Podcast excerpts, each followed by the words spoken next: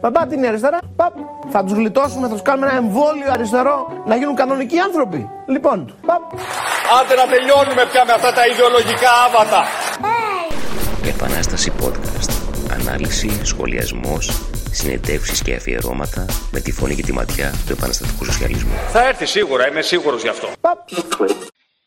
Υπάρχει τάση ε, να αποδίδεται γενικά ο όρος φασισμός ή να χαρακτηρίζεται κάτι φασιστικό ε, όταν πρόκειται για κάτι αυταρχικό, κατασταλτικό κτλ. Αυτό είναι λάθος. Κάθε φαινόμενο έχει τα δικά του χαρακτηριστικά, γεννιέται μέσα σε διαφορετικές υλικές συνθήκες και από διαφορετικές υλικές συνθήκες, έχει διαφορετικές συνέπειες, έχει διαφορετικούς τρόπους που πρέπει να το αντιμετωπίζουμε και γι' αυτό τον λόγο πρέπει να είμαστε ακριβείς στους όρους που χρησιμοποιούμε και στους ορισμούς που δίνουμε στους εκάστοτε όρους. Ο φασισμός λοιπόν είναι ένα πολύ συγκεκριμένο φαινόμενο, είναι ένα μαζικό κίνημα λυσασμένων αφιονισμένων μικραστών. Ο ιστορικός του ρόλος είναι να τσακίσει την εργατική τάξη, να καταστρέψει τις οργανώσεις της, να πνίξει τις πολιτικές ελευθερίες, όταν οι καπιταλιστές δεν μπορούν πια, δεν έχουν τη δυνατότητα να κυβερνάνε όπως στο παρελθόν μέσω της δημοκρατίας. Στο κίνημα αυτό αντιστοιχεί και μια ιδεολογία, η εθνικοσοσιαλιστική φασιστική ιδεολογία και άρα φασίστας είναι όποιο πρόσωπο και φασιστική είναι οποιαδήποτε οργάνωση ή κόμμα ασπάζεται αυτή την ιδεολογία και έχει την πρόθεση να ηγηθεί ενός τέτοιου μαζικού αντιδραστικού κινήματος. Και φυσικά στο φασισμό αντιστοιχεί και ένας συγκεκριμένος τύπος καθεστώτος ε, όταν έρχεται στην εξουσία. Από αυτήν την έννοια, για να ξεκαθαρίσουμε ακόμα περισσότερο το τοπίο, για να γίνουμε πιο συγκεκριμένοι, οφείλουμε να πούμε ότι ακόμα και οι στρατιωτικές δικτατορίες, όπως για παράδειγμα η Χούντα των Συνταγματαρχών στην Ελλάδα το 67-74, που φυσικά είδαμε παρόμοιες στρατιωτικές δικτατορίες σε αρκετές περιπτώσεις και σε αρκετές χώρες ε, στην ιστορία του 21ου αιώνα, είναι λάθος τέτοιου τύπου στρατιωτικές δικτατορίες να χαρακτηρίζονται φασιστικές, παρότι έχουν αρκετά κοινά στοιχεία και μεθόδους με το φασισμό, καθώς έχουν ποιοτικές διαφορές από αυτόν, με πιο χαρακτηριστική διαφορά ότι δεν προκύπτουν από κάποιο μαζικό κίνημα, ούτε έχουν μαζική κοινωνική βάση όπως ο φασισμός. Όταν ο καπιταλισμός μπαίνει σε βαθιά κρίση και σε μια τέτοια περίοδο είμαστε και σήμερα, σύονται τα θεμέλια της αστικής κοινωνίας, και τόσο το στρατόπεδο της Επανάστασης όσο και αυτό της Αντεπανάστασης τείνουν σε γενικές γραμμές να ενισχυθούν. Για να καταλήξει η κοινωνική κρίση που δημιουργείται στη Σοσιαλιστική Επανάσταση είναι απαραίτητο εκτός από τις υπόλοιπες συνθήκες να υπάρξει και μια αποφασιστική στροφή της μικροαστικής τάξης προς την εργατική τάξη πολιτικά μιλώντας. Αυτό μπορεί να δώσει τη δυνατότητα στο προλεταριάτο να τεθεί επικεφαλής του έθνους και να οδηγηθεί στην Επανάσταση. Η ανάπτυξη του εθνικοσοσιαλισμού, όταν συντελείται, είναι έκφραση δύο γεγονότων. Πρώτον, της βαθιάς κοινωνικής κρίσης που χαλάει την ισορροπία των, των μικροαστικών μαζών και δεύτερον, της έλλειψης ενός επαναστατικού κόμματος. Επίσης, οφείλουμε να πούμε ότι όσες φορές ο φασισμός έφτασε στην εξουσία, αυτό προήλθε μετά από πολλές και σοβαρές ήττες της εργατικής τάξης και της αποτυχία της να καταλάβει την εξουσία. Αυτό είναι ένα στοιχείο που καλό είναι να το κρατήσουμε υπόψη και για τη συνέχεια. Οι μεσαίες τάξεις των καπιταλισμού ζουν στον περίγυρο της μεγάλης βιομηχανίας και του τραπεζικού συστήματος, στρέφονται από τα ψίχουλα που πέφτουν από το τραπέζι των μεγάλων μονοπωλίων. Η μικροαστή λοιπόν είναι μια τάξη οικονομικά εξαρτημένη και πολιτικά τεμαχισμένη. Γι' αυτό το λόγο δεν μπορεί να έχει δική της πολιτική. Ακολουθεί πάντα την πολιτική μίας εκ των δύο, εκ των δύο βασικών τάξεων της κοινωνίας, δηλαδή είτε αυτή της εργατικής τάξης, είτε αυτή της αστικής τάξης. Η φτωχοποίηση των μικροαστών μέσα στις συνθήκες της καπιταλιστικής κρίσης τους ριζοσπαστικοποιεί, διαβρώνει τις καθιερωμένες ε, πεπιθήσεις και αυταπάτες τους και πρώτα απ' όλα την πίστη τους στον κοινοβουλευτισμό. Τους κάνει να απορρίπτουν όλα τα παραδοσιακά κόμματα που την έχουν εξαπατήσει και τα αβάσταχτα χρέη και ο κοινωνικός τους ξεπεσμός τους οδηγεί στο αίτημα για σιδερένια τάξη. Χρειάζονται λοιπόν οι μικροαστοί έναν αρχηγό που θα τους εμπνεύσει εμπιστοσύνη. αυτόν τον αρχηγό, που μπορεί να είναι ένα άτομο ή ένα κόμμα, μπορεί να τον βρει είτε από το μεγάλο κεφάλαιο είτε από την εργατική τάξη. Και οι μικροαστοί μπορούν να βρουν αυτόν τον αρχηγό, αυτόν τον αρχηγό στην εργατική τάξη και αυτό το έχει αποδείξει η ιστορία με πιο χαρακτηριστικό παράδειγμα τη Σοσιαλιστική Επανάσταση στη Ρωσία το 1917. Το κόμμα της εργατικής τάξης οφείλει να σταθεί στο ύψος της ιστορικής του αποστολής. Για να τραβήξει κοντά του τους μικροαστούς, η εργατική τάξη πρέπει να κατακτήσει την εμπιστοσύνη τους και για να το πετύχει αυτό πρέπει φυσικά να έχει πρώτα απ' όλα η ίδια, η ίδια εργατική τάξη εμπιστοσύνη στη δύναμή της. Ο Τρότσκι έλεγε ότι αν το Κομμουνιστικό Κόμμα είναι το κόμμα της επαναστατικής ελπίδας, ο φασισμός σαν κίνημα μαζών είναι τότε το κόμμα της, αντε, της αντεπαναστατικής απελπισίας. Όταν ο προλεταριακός όγκος διαπνέεται από την επαναστατική ελπίδα, σέρνει αναπόφευκτα μαζί του στο δρόμο της επανάστασης σπουδαία και αυξανόμενα στρώματα της μικροαστικής τάξης. Αν όμως αποτύχει, η αντεπαναστατική απελπισία αγκαλιάζει το μικροαστικό όγκο με τέτοια δύναμη που μπορεί να παρασύρει μαζί του ακόμα και στρώματα του προλεταριάτου. Δεν ισχύει ότι οι μικρομεσαίες τάξεις μέσα σε συνθήκες κρίσης δεν πάνε προς τα εργατικά κόμματα επειδή φοβούνται τάχα τα μέτρα των άκρων. Οι μάζες των κατώτερων στρωμάτων των μικροαστών, όπως και πολλοί εργάτες και νεολαίοι φυσικά και όχι άδικα, βλέπουν τα εργατικά κόμματα μόνο σαν κοινοβουλευτικές μηχανές, δεν πιστεύουν στη δύναμη των εργατικών κομμάτων, δεν πιστεύουν με βάση την πρόσφατη εμπειρία τους ότι μπορούν να οδηγήσουν την πάλι μέχρι το τέλος. Και όταν τα πράγματα είναι έτσι, ο κατεστραμμένος και εξεγερμένος, εξοργισμένος μικροαστός ιδιοκτήτης σκέφτεται το εξής. Γιατί να αντικαταστήσω ε, τους, τους ε, κοινοβουλευτικούς εκπροσώπους των αστικών κομμάτων με τους αντίστοιχους συναδέλφους τους από την αριστερά. Από την άλλη να δούμε ποια είναι η στάση της αστικής τάξης απέναντι στο φασισμό. Το μεγάλο κεφάλαιο ποτέ δεν θεωρεί ένα φασιστικό κόμμα δικό της, ακόμα και αν το χρηματοδοτεί, το οποίο φυσικά και ιστορικά συμβαίνει. Οι φασίστες στηρίζονται στις ενδιάμεσες τάξεις και στο Λούμπεν προλεταριάτο, δηλαδή στα πιο καθυστερημένα τμήματα της κοινωνίας. Αυτό που προσπαθεί η αστική τάξη μέσω του φασισμού είναι να ενώσει τους μικροαστούς με ένα κοινό μίσος ενάντια στην εργατική τάξη. Οι μικροαστοί ανήμποροι να ανταγωνιστούν το μεγάλο κεφάλαιο στρέφονται εναντίον της εργατικής τάξης που στέκει από κάτω τους κοινωνικά για να ανακτήσουν τη χαμένη κοινωνική τους αξιοπρέπεια. Η αστική τάξη στα πρώτα στάδια μιας τέτοιας κοινωνικής κρίσης, όταν αυτή μεταφέρεται στο πεδίο της πολιτικής, αφού τα δικά της κόμματα έχουν απαξιωθεί, αναγκάζεται να στηριχθεί για ένα διάστημα στα ρεφορμιστικά κόμματα της εργατικής τάξης, ούτως ώστε να μπορέσει να σώσει το σύστημά της.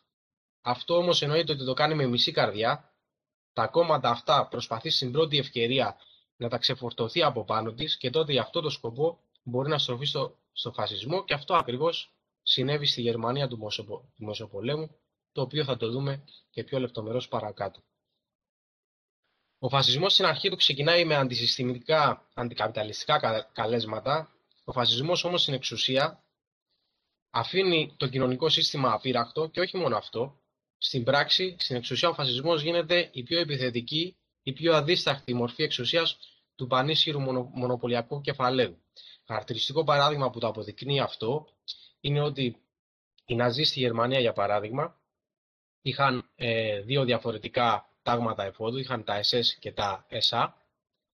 Τα τάγματα εφόδου SA που είχαν πολύ πιο προλεταριακή σύνθεση από ό,τι είχαν τα SS και ήθελαν να πάρθουν αντικαπιταλιστικά μέτρα και πίεζαν προς αυτήν την κατεύθυνση καθώς οι Ναζί πλησίαζαν προς την εξουσία, ο ίδιος ο Χίτερ και η ίδια η ηγεσία του ναζιστικού κόμματος ε, διέλυσε με βία τα ΕΣΑ. Αυτό είναι χαρακτηριστική, χαρακτηριστική απόδειξη αυτό που είπαμε μόλις. Αποθεώνοντας το έθνος, ο μικροαστός δεν θέλει να του προσφέρει τίποτα. Αντίθετα, περιμένει από το έθνος να του χορηγήσει ιδιοκτησία και να τον προστατεύσει από τον εργάτη και το δικαστικό κλητήρα. Βλέπουμε συχνά την αστική τάξη να χρησιμοποιεί την ανιστόρητη θεωρία των δύο άκρων προσπαθώντας να εξισώσει τους κομμουνιστές, τους επαναστάτες, κάθε προοδευτικό στοιχείο μέσα στην κοινωνία με τους αντιδραστικούς φασίστες. Όμως, αν δούμε πώς χρησιμοποιεί αυτή τη θεωρία, θα δούμε ότι ποτέ δεν τη χρησιμοποιεί ούτως ώστε να επιτεθεί στους φασίστες. Πάντα χρησιμοποιεί αυτή την ανιστόρητη θεωρία για να επιτεθεί στους επαναστάτες, στους κομμουνιστές και να τους εξισώσει με τους φασίστες. Μπορούμε, αν ψάξουμε, να βρούμε αρκετές τέτοιες παραθέσεις από στοιχεία της αστικής τάξης, από καπιταλιστές πιθανότατα κτλ. Εδώ θα αναφέρουμε μόνο δύο χαρακτηριστικά αποσπάσματα αυτονοήστων Τσόρτσιλ, ο οποίος είναι ένα σημείο αναφοράς του φιλελεύθερου πολιτικού χώρου, για να δούμε πώς βλέπει η αστική τάξη τους φασίστες. Σχολιάζοντας τους Ιταλούς φασίστες, ο Τσόρτσιλ είχε δηλώσει τα εξής. Το κίνημά σας προσέφερε υπηρεσία σε ολόκληρο τον κόσμο. Ο μεγάλος φόβος που, διακα... που διακατήχε το δημοκρατικό ηγέτη ή ηγέτη της εργατικής τάξης ήταν η πιθανότητα να υπονομευθεί ή να υπερθεματιστεί από κάποιον πιο ακραίο από αυτόν. Φαίνεται ότι μια συνεχής μετακίνηση προς τα αριστερά, ένα είδος αναπόφευκτης διολύση στην Άβυσσο, ήταν το χαρακτηριστικό όλων των επαναστάσεων. Η Ιταλία έδειξε ότι υπάρχει ένας τρόπος να παλέψεις στις ανατρεπτικές δυνάμεις, ένας τρόπος που μπορεί να κινητοποιήσει την πλειοψηφία του κόσμου, η οποία κατάλληλα καθοδηγούμενη μπορεί να εκτιμήσει και να θελήσει να υπερασπίσει την τιμή και τη σταθερότητα των πολιτισμένων κοινωνιών. Η Ιταλία παρήχε το, το απαραίτητο αντίδοτο στο ρωσικό δηλητήριο. Από εδώ και στο εξής, κανένα μεγάλο έθνος δεν θα μείνει χωρίς το έσχατο μέσο προστασίας απέναντι στην ανάπτυξη καρκινομάτων. Αν ήμουν Ιταλός, θα ήμουν με όλη την καρδιά μαζί σας, από την αρχή μέχρι το τέλος, στη θριαμβευτική σας μάχη ενάντια στις βάρβαρες ορέξεις και τα πάθη του λενινισμού. Ενώ, σε ό,τι έχει να κάνει με την ναζιστική Γερμανία, είχε δηλώσει τα εξής. Μπορεί κανείς να αντιπαθεί το σύστημα του Χίτλερ, αλλά να θαυμάζει το πατριωτικό του επίτευγμα. Εάν η χώρα μας είχε αιτηθεί, στον Πρώτο Παγκόσμιο Πόλεμο, θα έλπιζα να βρίσκαμε έναν πρωτοπόρο τόσο θαυμάσιο ώστε να επαναφέρει την ανδρεία μας και να μας οδηγήσει στη θέση που μας αρμόζει ανάμεσα στα έθνη.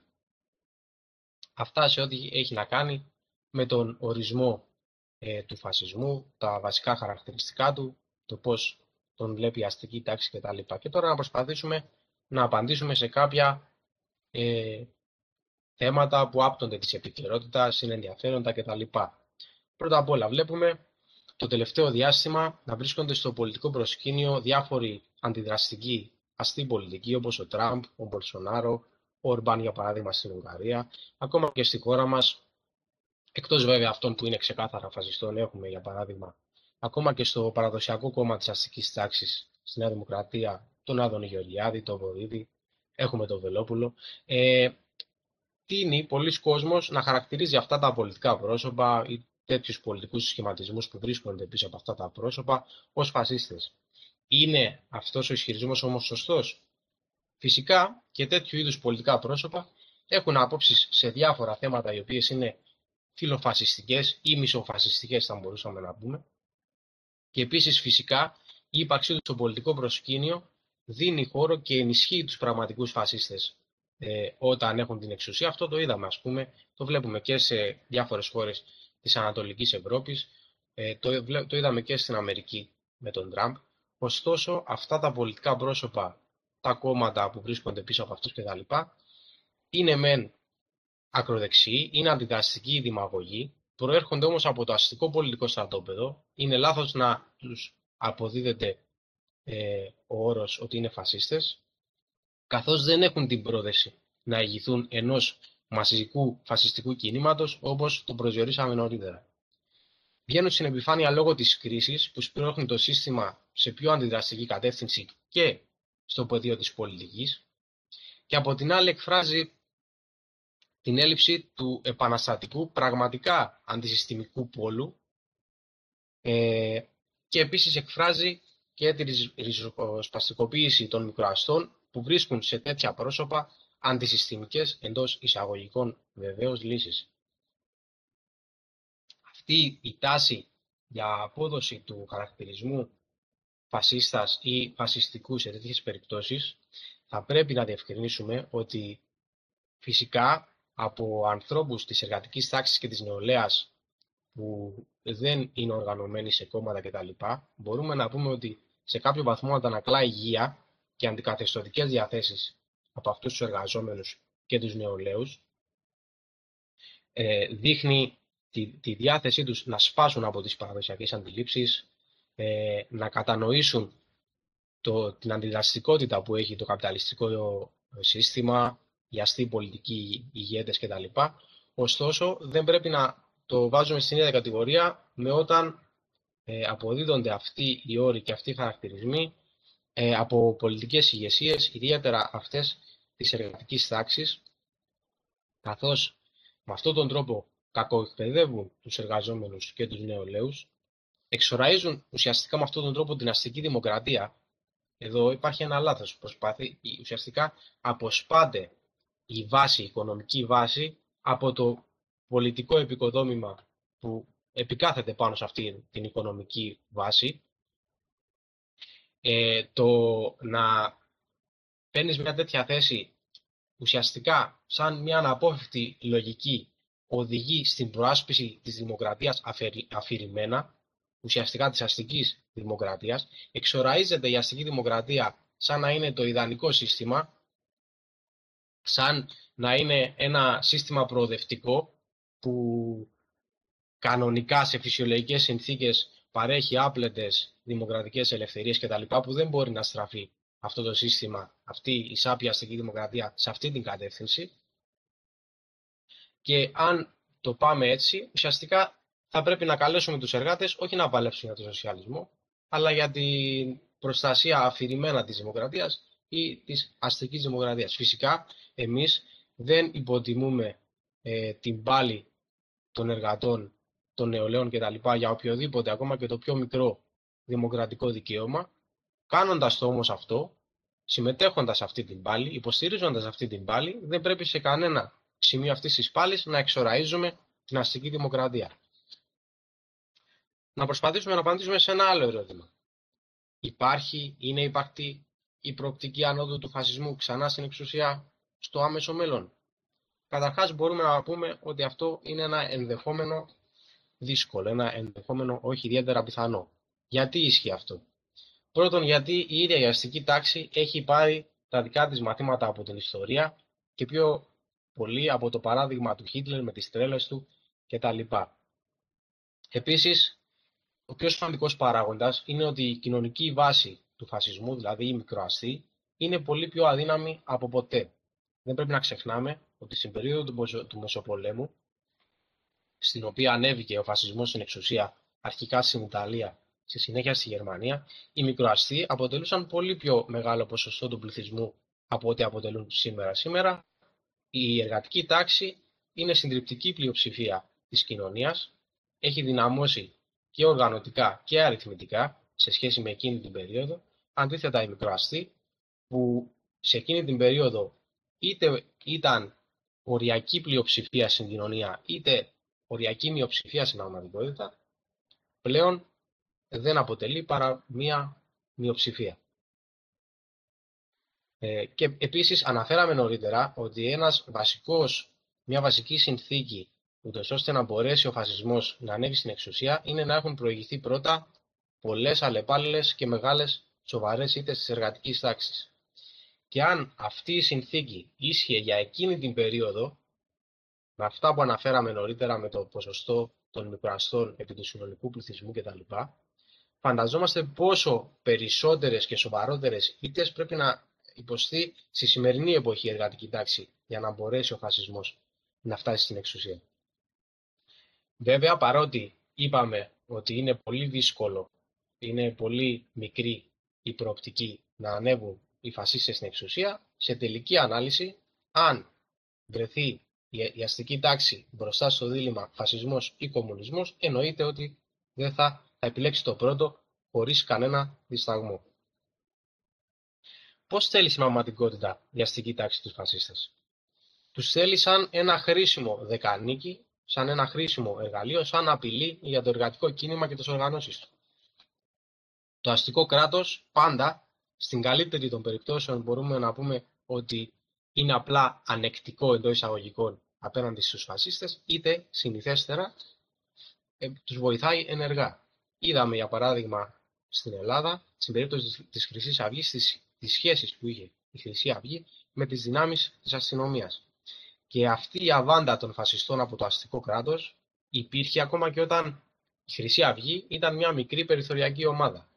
Όχι μετά που απέκτησε κάποια μαζικότητα. Επίσης είδαμε πώς χαριεντίζονταν διάφορα στελέχη της Νέας Δημοκρατίας με στελέχη της Χρυσής Αυγής. Χαρακτηριστικά παραδείγματα ε, είναι ας πούμε η δήλωση της Δώρας Μπακογιάννη ότι η Χρυσή Αυγή μου φέρεται πάντα με το ΣΥΣ και με το ΣΑΣ ή και τις ε, επαφές κάτω ε, στο, στο παρασκήνιο του Μπαλτάκου ε, με στελέχη της Χρυσής Αυγής που βέβαια βγήκαν στη συνέχεια στη δημοσιότητα. Επίσης βλέπαμε τι έλεγαν αστεί δημοσιογράφοι όπως ο Μπάμπης Παπαδημητρίου, ο οποίος πλέον είναι και στέλεχος της Νέας Δημοκρατίας περί πιο σοβαρής Χρυσής Αυγής. Οι ανεξέλεγκτες όμως πρόορες σπασμωδικές κινήσεις της Χρυσής Αυγής με αποκορύφωμα τη δολοφονία του αντιφασίστα μουσικού Παύλου Χρύσα είχαν σαν αποτέλεσμα η αστική τάξη να βάλει φρένο σε Χρυσή Αυγή χωρίς να θέλει ή να σχεδιάζει κάτι τέτοιο λόγω του ότι αυτές οι σπασμωδικές ακραίες κινήσεις της Χρυσής Αυγής έτειναν να ερεθίσουν τα αντανακλαστικά της εργατικής τάξης και της νεολαίας και αυτό εγκυμονούσε κινδύνους για το ίδιο το καθεστώς της. Τελειώσαμε όμως με τους φασίστες και την ακροδεξιά. Όχι, βλέπουμε ότι νέοι ευκαιριακοί ακροδεξιοί σχηματισμοί, όπως το κόμμα του Βελόπουλου η Ελληνική Λύση, εμφανίζονται. Βέβαια, είπαμε ότι δεν είναι ένα φασιστικό κόμμα, είναι ένα ακροδεξιό δημαγωγικό κόμμα. Η αστική τάξη εν τέλει χρειάζεται την ακροδεξιά, χρειάζεται ε, και τους φασίστες, ούτως ώστε να μπορεί να κατευθύνει ένα κομμάτι της λαϊκής δυσαρέσκειας σε ακίνδυνα μονοπάτια και τους φασίστες τους θέλει, όπως είπαμε, σαν απειλή για το εργατικό κίνημα και τις οργανώσεις του. Αυτή τη στιγμή οι φασίστες βέβαια στην Ελλάδα μετά από την καταδίκη της Χρυσής Αυγής φαίνονται αδύναμοι, ωστόσο στο έδαφος της κρίσης που οι μικροαστοί τσακίζονται και διάφορα λαϊκά στρώματα ακόμα και από την εργατική τάξη λουμπενοποιούνται, στο βαθμό που οι πολιτικές ηγεσίε της εργατικής τάξης θα συνεχίσουν να απογοητεύουν το στρατόπεδο της Επανάστασης, αναπόφευκτα στο μέλλον είναι πιθανό να δούμε νέους φασιστικούς σχηματισμούς που μπορούν υπό προϋποθέσεις να αποκτήσουν μαζικό ακροατήριο. Και τώρα να κάνουμε μια κάποια ε, ιστορική αναδρομή στην περίπτωση, σύντομη όσο γίνεται, ε, στην περίπτωση της Ιταλίας και περισσότερο θα σταθούμε στην περίπτωση της Γερμανίας για να βγάλουμε κάποια πολιτικά συμπεράσματα και να καταλήξουμε και κάπου στο πώς αντιμετωπίζεται ο φασισμός.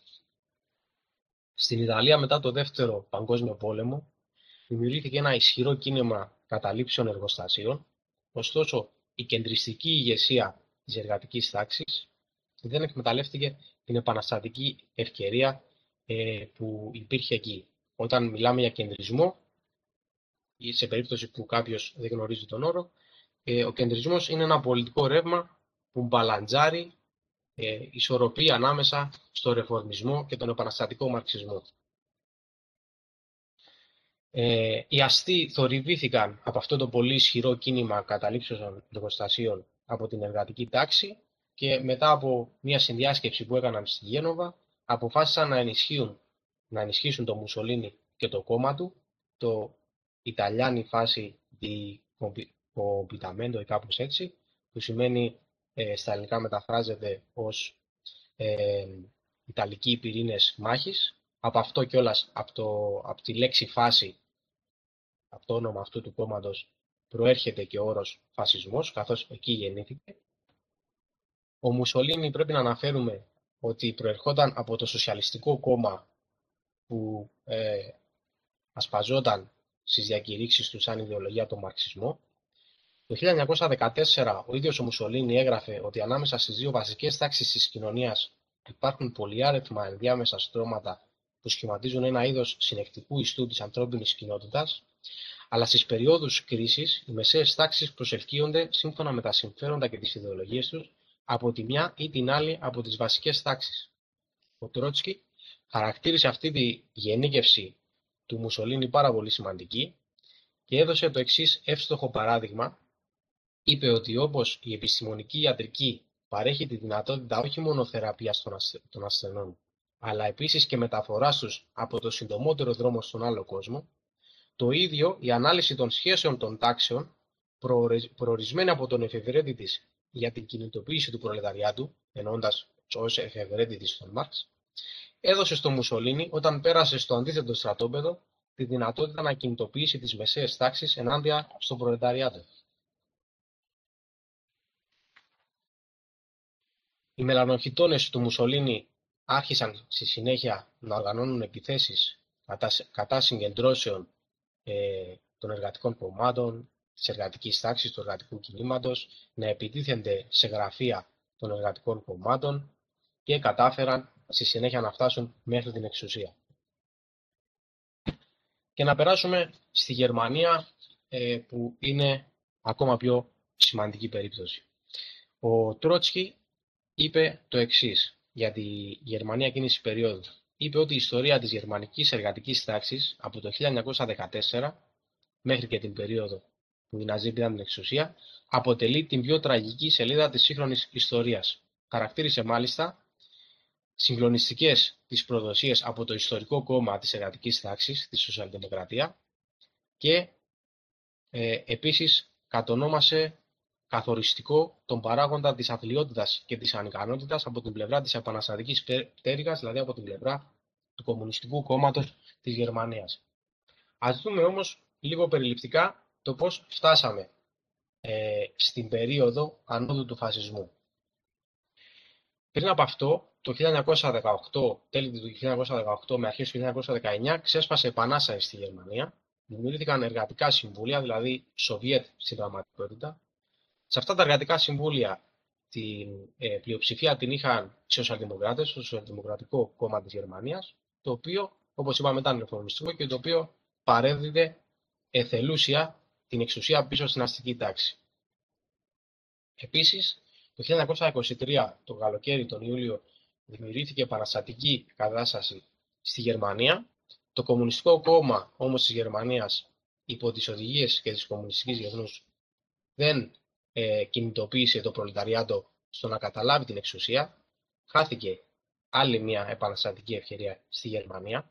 Οι μνήμες από τα γεγονότα αυτά είχαν σαν αποτέλεσμα στη συνέχεια, όταν ξέσπασε η κρίση, η νέα καπιταλιστική κρίση στα τέλη της δεκαετίας του 1920, να υπάρχει δυσπιστία των μαζών απέναντι σε αυτά τα δύο βασικά εργατικά κόμματα. Απ' την άλλη, είχαμε μαζική καταστροφή των μικροαστών είχαμε δημιουργία στρατιών ανέργων λουμπεροποιημένων και όλοι αυτοί οι παράγοντες είχαν σαν αποτέλεσμα να ενισχύεται περισσότερο το στρατόπεδο του φασισμού και της αντεπανάστασης παρά αυτό της επανάστασης.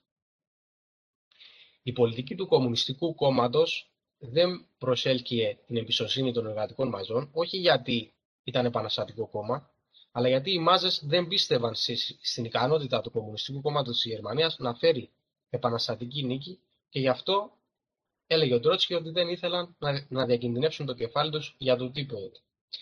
Ψήφιζαν με μισή καρδιά τη σοσιαλδημοκρατία και με αυτή τη ψήφο δεν εξέφραζαν την εμπιστοσύνη τους στους σοσιαλδημοκράτες, αλλά περισσότερο εξέφραζαν τη, τη δυσπιστία τους προς το Κομμουνιστικό Κόμμα. Ο Τρότσκι και η αριστερή αντιπολίτευση εκείνο το διάστημα πρότειναν στους κομμουνιστές της Γερμανίας και στους εργάτες της Γερμανίας να υιοθετήσουν την τακτική του ενιαίου μετώπου. Δηλαδή, στην ουσία, την τακτική της ενιαίας της ενότητας στη δράση των εργατών και των εργατικών κομμάτων. Τι έλεγε όμως ο Στάλιν εκείνη την περίοδο; Έλεγε, αυτές οι δύο οργανώσεις, η σοσιαλδημοκρατία και ο εθνικοσοσιαλισμός, δεν είναι αμοιβαίως αποκλειόμενες, αλλά αντίθετα αμοιβαίως συμπληρωματικές. Δεν είναι αντίθετες, αλλά δίδυμες. Ο φασισμός είναι ένα άμορφο μπλοκ αυτών των δύο οργανώσεων. Χωρίς αυτό το μπλοκ, η αστική τάξη δεν μπορεί να μείνει στην εξουσία. Η Σταλινική εκείνη την περίοδο χαρακτήριζαν το, τη σοσιαλδημοκρατία ως μια ποικιλία του φασισμού και χαρακτήριζαν τους σοσιαλδημοκράτες σοσιαλφασίστες, αγνοώντας πρώτα απ' όλα την τεράστια διαφορά των κοινωνικών βάσεων που έχουν οι μεν και οι δεν. Δηλαδή ότι οι σοσιαλδημοκράτες ήταν εργατικά κόμματα, ενώ οι φασίστες ήταν, οι Ναζί ήταν το κόμμα των μανιασμένων μικροαστών. Αντί του ενιαίου μετόπου, της τακτικής δηλαδή που, εφάρμοσαν, που εφάρμοσε στο παρελθόν πολλές φορές και είχε νικηφόρα αποτελέσματα το εργατικό κίνημα που εφάρμοσαν και οι Μπολσεβίκοι στη Ρωσία και που είχε υιοθετήσει η Κομμουνιστική Διεθνής στο τρίτο και στο τέταρτο συνέδριό της, οι Σταλινικοί ε, ήθελαν να σχηματίσουν ένα κόκκινο ενιαίο μέτωπο όπως το, ονόμα, όπως το ονόμαζαν, που στην πραγματικότητα ήταν μέτωπο με τον εαυτό τους, παρόμοιες τακτικές, φυσικά βλέπουμε τα τελευταία χρόνια και τις τελευταίες δεκαετίες και από το Κομμουνιστικό Κόμμα Ελλάδας.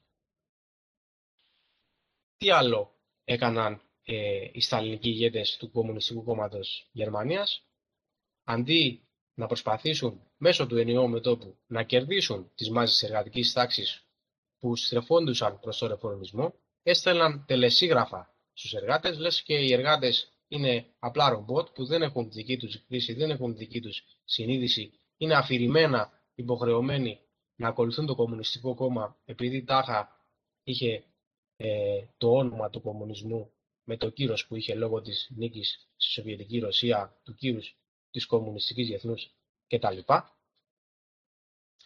Πίσω από αυτόν το φαινομενικά επαναστατικό φόβο της συγχώνευσης με τους ρεφορμιστές μέσω της τακτικής του ενιαίου μετόπου, στην πραγματικότητα αυτό που κρυβόταν ήταν η πολιτική παθητικότητα που θέλει να διατηρήσει μια τέτοια τάξη πραγμάτων μέσα στην οποία οι κομμουνιστές και οι ρεφορμιστές θα έχουν ο καθένας την αυστηρά οριοθετημένη σφαίρα επιρροής τους, τα ακροατήριά τους, τον τύπο τους και αυτό σε, σε μεγάλο βαθμό, όπως είπαμε, βλέπουμε και στην Ελλάδα με το Κουκουέ.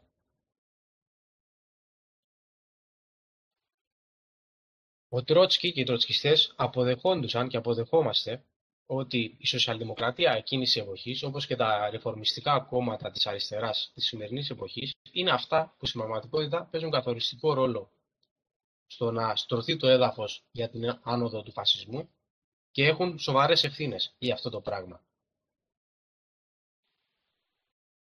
Με, διάφορα, από, με διάφορες από τις φράσεις των σαλενικών για τη σχέση ε, σοσιαλδημοκρατών και φασιστών, εμείς δεν τις απορρίπτουμε. Απλά το θέμα είναι ότι λέγοντας αυτή την, την κούφια φράση και μετατρέποντας την σε αφηρημένη αρχή, οδηγώντουσαν σε αυτές τις εκταριστικές εγκληματικές τακτικές με τα ολέθρια αποτελέσματα, χωρίς να προσπαθούν να τις μεταφράσουν μέσα στις συνθήκες της περίοδου, της εποχής κτλ. Τι έλεγε ο Τρότσκι πολύ συγκεκριμένα; Για τη σοσιαλδημοκρατία και τον φασισμό. Έλεγε ότι παρομοιάζοντας τη σοσιαλδημοκρατία με έναν εχθρό που θέλει να σε σκοτώσει ποτίζοντάς σε σταγόνα σταγόνα δηλητήριο και το φασισμό με κάποιον που σου έχει στραμμένο το πιστόλι στον κρόταφο, έλεγε ότι παρότι και οι δύο εχθροί είναι επικίνδυνοι, προφανώς πρέπει πρώτα να αφοπλίσεις αυτόν που σου έχει τον πιστόλι στον κρόταφο και τον άλλον που σου ποτίζει το δηλητήριο σταγόνα σταγόνα, αν καταφέρεις να αφοπλίσεις αυτόν με το πιστόλι, θα έχεις το χρόνο να τον αφοπλίσεις και εκείνον στη συνέχεια. Επίσης, ε, οι, οι Γερμανοί κομμουνιστές στο πρώτο μισό της δεκαετίας του 1920, όταν ο φασισμός ήταν αδύναμος, έτειναν να τον υπερεκτιμούν, ενώ στο δεύτερο μισό της ε, ίδιας δεκαετίας που άρχισαν να, να ανεβαίνουν και να φαίνεται ότι έχουν την προοπτική να ανέβουν στην εξουσία, όταν δηλαδή είχαν γίνει πραγματική απειλή, τότε ακριβώς ήταν που άρχισαν να τον υποτιμούν. Συγκεκριμένα, ενώ έβλεπαν οι ηγέτες του Γερμανικού Κομμουνιστικού Κόμματος σαν άμεση την προοπτική της ανόδου του φασισμού στην εξουσία, έλεγαν ότι αυτό δεν είναι κανένα σοβαρό πρόβλημα, καθώς αμέσως μετά θα έρθει η σειρά μας. Όμως, σε αντίθεση με αυτά που πίστευαν οι Σταλινικοί, ο φασισμός όταν έρθει στην εξουσία τσακίζει τις εργατικές οργανώσεις, τις διαλύει, εξοντώνει την, την πρωτοπορία και της εργατικής τάξης και φυσικά και ηθικά. Η πρωτοπορία της εργατικής τάξης καταλήγει στις φυλακές, ε, περνάει από βασανιστήρια κτλ. Και όλες, όλες αυτές οι συνθήκες πρόχνουν την εργατική τάξη στην απάθεια και στην αδιαφορία. Επίσης δεν πρέπει να ξεχνάμε ότι και να, να, να, δεν πρέπει να ξεχνάμε και το ρόλο της αστικής τάξης στην άνοδο του Χίτλερ στην εξουσία. Στην τελική, μπορεί ε, στις τελευταίες εκλογικές διαδικασίες που έγιναν στη Γερμανία πριν από τη δημιουργία του, του, του Τρίτου Ράιχ να είχαν ανέβει πάρα πολύ μαζί. Στις τελευταίες εκλογές είχαν 43 αν δεν απαντώμε. Ωστόσο, είναι λάθος ο ισχυρισμός ότι οι Ναζί πήραν την εξουσία μέσω των εκλογών. Ο, ε, ο Χίτλερ διορίστηκε καγκελάριος στις 30 Γενάρη του 1933 από τον πρόεδρο της Γερμανικής ε, Δημοκρατίας, του Φον Χίντενμπουργκ, ο οποίος φυσικά είχε νωρίτερα, τον Νοέμβρη του 1932, λάβει επιστολή από τους βιομήχανους της Γερμανίας που τον προέτρεπαν να διορίζει καγκελάριο το Χίτλερ. Αυτό είναι ένας παράγοντας που δεν πρέπει να το ξεχνάμε ποτέ. Ο φασισμός δεν έρχεται ποτέ στην εξουσία χωρίς την υποστήριξη του μεγάλου κεφαλαίου. Και σε οικονομικό επίπεδο, αλλά και σε πολιτικό. Και στη συνέχεια βέβαια, παίρνοντας ε, τη θέση του καγκελάριου ο Χίτλερ, διέλυσε το Reichstag και στις 27 Φλεβάρι του 1933 ε, οι Ναζί πυρπόλησαν το Reichstag, δηλαδή το Γερμανικό Κοινοβούλιο, ε, έριξαν την ευθύνη, την κατηγορία του εμπρισμού στους Γερμανούς κομμουνιστές και ξεκίνησε ένα κυνήγι μαγισσών. Όλα τα υπόλοιπα κόμματα ε, βγήκαν στην παρανομία και ακολούθησαν όλα τα υπόλοιπα που όλοι λίγο πολύ γνωρίζουμε. Ποιο είναι όμως το αντιπαράδειγμα σε όλους αυτούς τους χειρισμούς, όλα αυτά τα λάθη ε, των σταλινικών ηγετών του Κομμουνιστικού Κόμματος Γερμανίας. Όπως είπαμε είναι το ενιαίο μέτωπο και να το δούμε στην πράξη σε ένα παράδειγμα προγενέστερο ε, αυτής της περίοδου που μιλάμε, το 1917 στη Ρωσία. Στα Ιουλιανά που είχαν γίνει ε, κατά τη διάρκεια της Ρωσικής Επανάστασης, μετά τα Ιουλιανά, οι Πολσεβίκοι βγήκαν στην παρανομία, πολλοί από τους βασικούς τους ηγέτες κατέληξαν στη φυλακή, άλλοι όπως ο Λένιν, ένας από αυτούς ήταν και ο ίδιος ο Τρότσκι, άλλοι όπως ο Λένιν κρυβόντουσαν ούτως ώστε να μην τους φυλακίσουν και στη συνέχεια ο στρατηγός Κορνίλοφ προετοίμαζε ένα πραξικόπημα. Και ο Τρότσκι ανέφερε προετοιμάζει ο Κερένσκι την άνοδο του, του Κορνίλοφ. Φυσικά και την προετοιμάζει. Είναι όμως οι ίδιοι ο, ο Κερένσκι και ο, και ο Κορνίλοφ. Όχι βέβαια. Και μπροστά στην ανάγκη ε, ο Κερένσκι ήταν ε, σε εκείνη την, την περίοδο ο επικεφαλής του ρωσικού κράτους, ήταν ρεφορμιστής της, της δεξιάς τέριγας του κόμματος των Εσέρων και στις ανάγκες να αποκρούσει το πραξικόπημα που σχεδίαζε ο Κορνίλο, απελευθέρωσε τους ηγέτες των Πολσεβίκων, οι οποίοι σχημάτισαν ενιαίο μέτωπο με τους Μενσεβίκους και τους Εσέρους και έλεγε ο Τρότσκι ότι εγώ αναγκάστηκα να έρθω ε, σε επαφή και να δεχτώ το σχηματισμό του ενιαίου μετώπου με τους ίδιους ακριβώς ηγέτες των Μενσεβίκων και των Εσέρων που λίγο καιρό πριν με φυλάκισαν, που ανάγκασαν τον Λένιν να κρύβεται για να μην φυλακιστεί κτλ. Δεν ήξεραν οι Μπολσεβίκοι με ποιους σχηματίζουν μέτωπο. Όμως εκείνη την ώρα έπρεπε να κάνουν αυτό, αυτό το μέτωπο, ούτως ώστε να αποκρούσουν τον κίνδυνο ε, που εγκυμονούσε το πραξικόπημα του Κορνίλοφ. Και να δούμε και πιο συγκεκριμένα. Ε, το, το ενιαίο εργατικό μέτωπο δεν σημαίνει ότι το επαναστατικό κόμμα που συμμετέχει σε αυτό και που παίρνει την πρωτοβουλία για το σχηματισμό του ε, γίνεται ένα με τους ρεφορμιστές μέσα σε αυτό το μέτωπο. Εννοείται ότι μέσα σε αυτό το μέτωπο οι επαναστάτες έχουν το δικαίωμα και όχι μόνο το δικαίωμα αλλά και την υποχρέωση να έχουν τις δικές τους ανεξάρτητες θέσεις, να κάνουν ανοιχτή, αυστηρή κριτική εναντίον των ρεφορμιστών με τους οποίους έχουν σχηματίσει το ενιαίο μέτωπο και αυτή η τακτική περιγράφεται πάρα πολύ γλαφυρά στην εξής διατύπωση του, του Τρότσκι. Καμία κοινή πλατφόρμα με τη σοσιαλδημοκρατία ή με τους ηγέτες των γερμανικών συνδικάτων, καμία κοινή εφημερίδα, σημαία ή αφίσα. Να βαδίζουμε χωριστά, να χτυπάμε μαζί.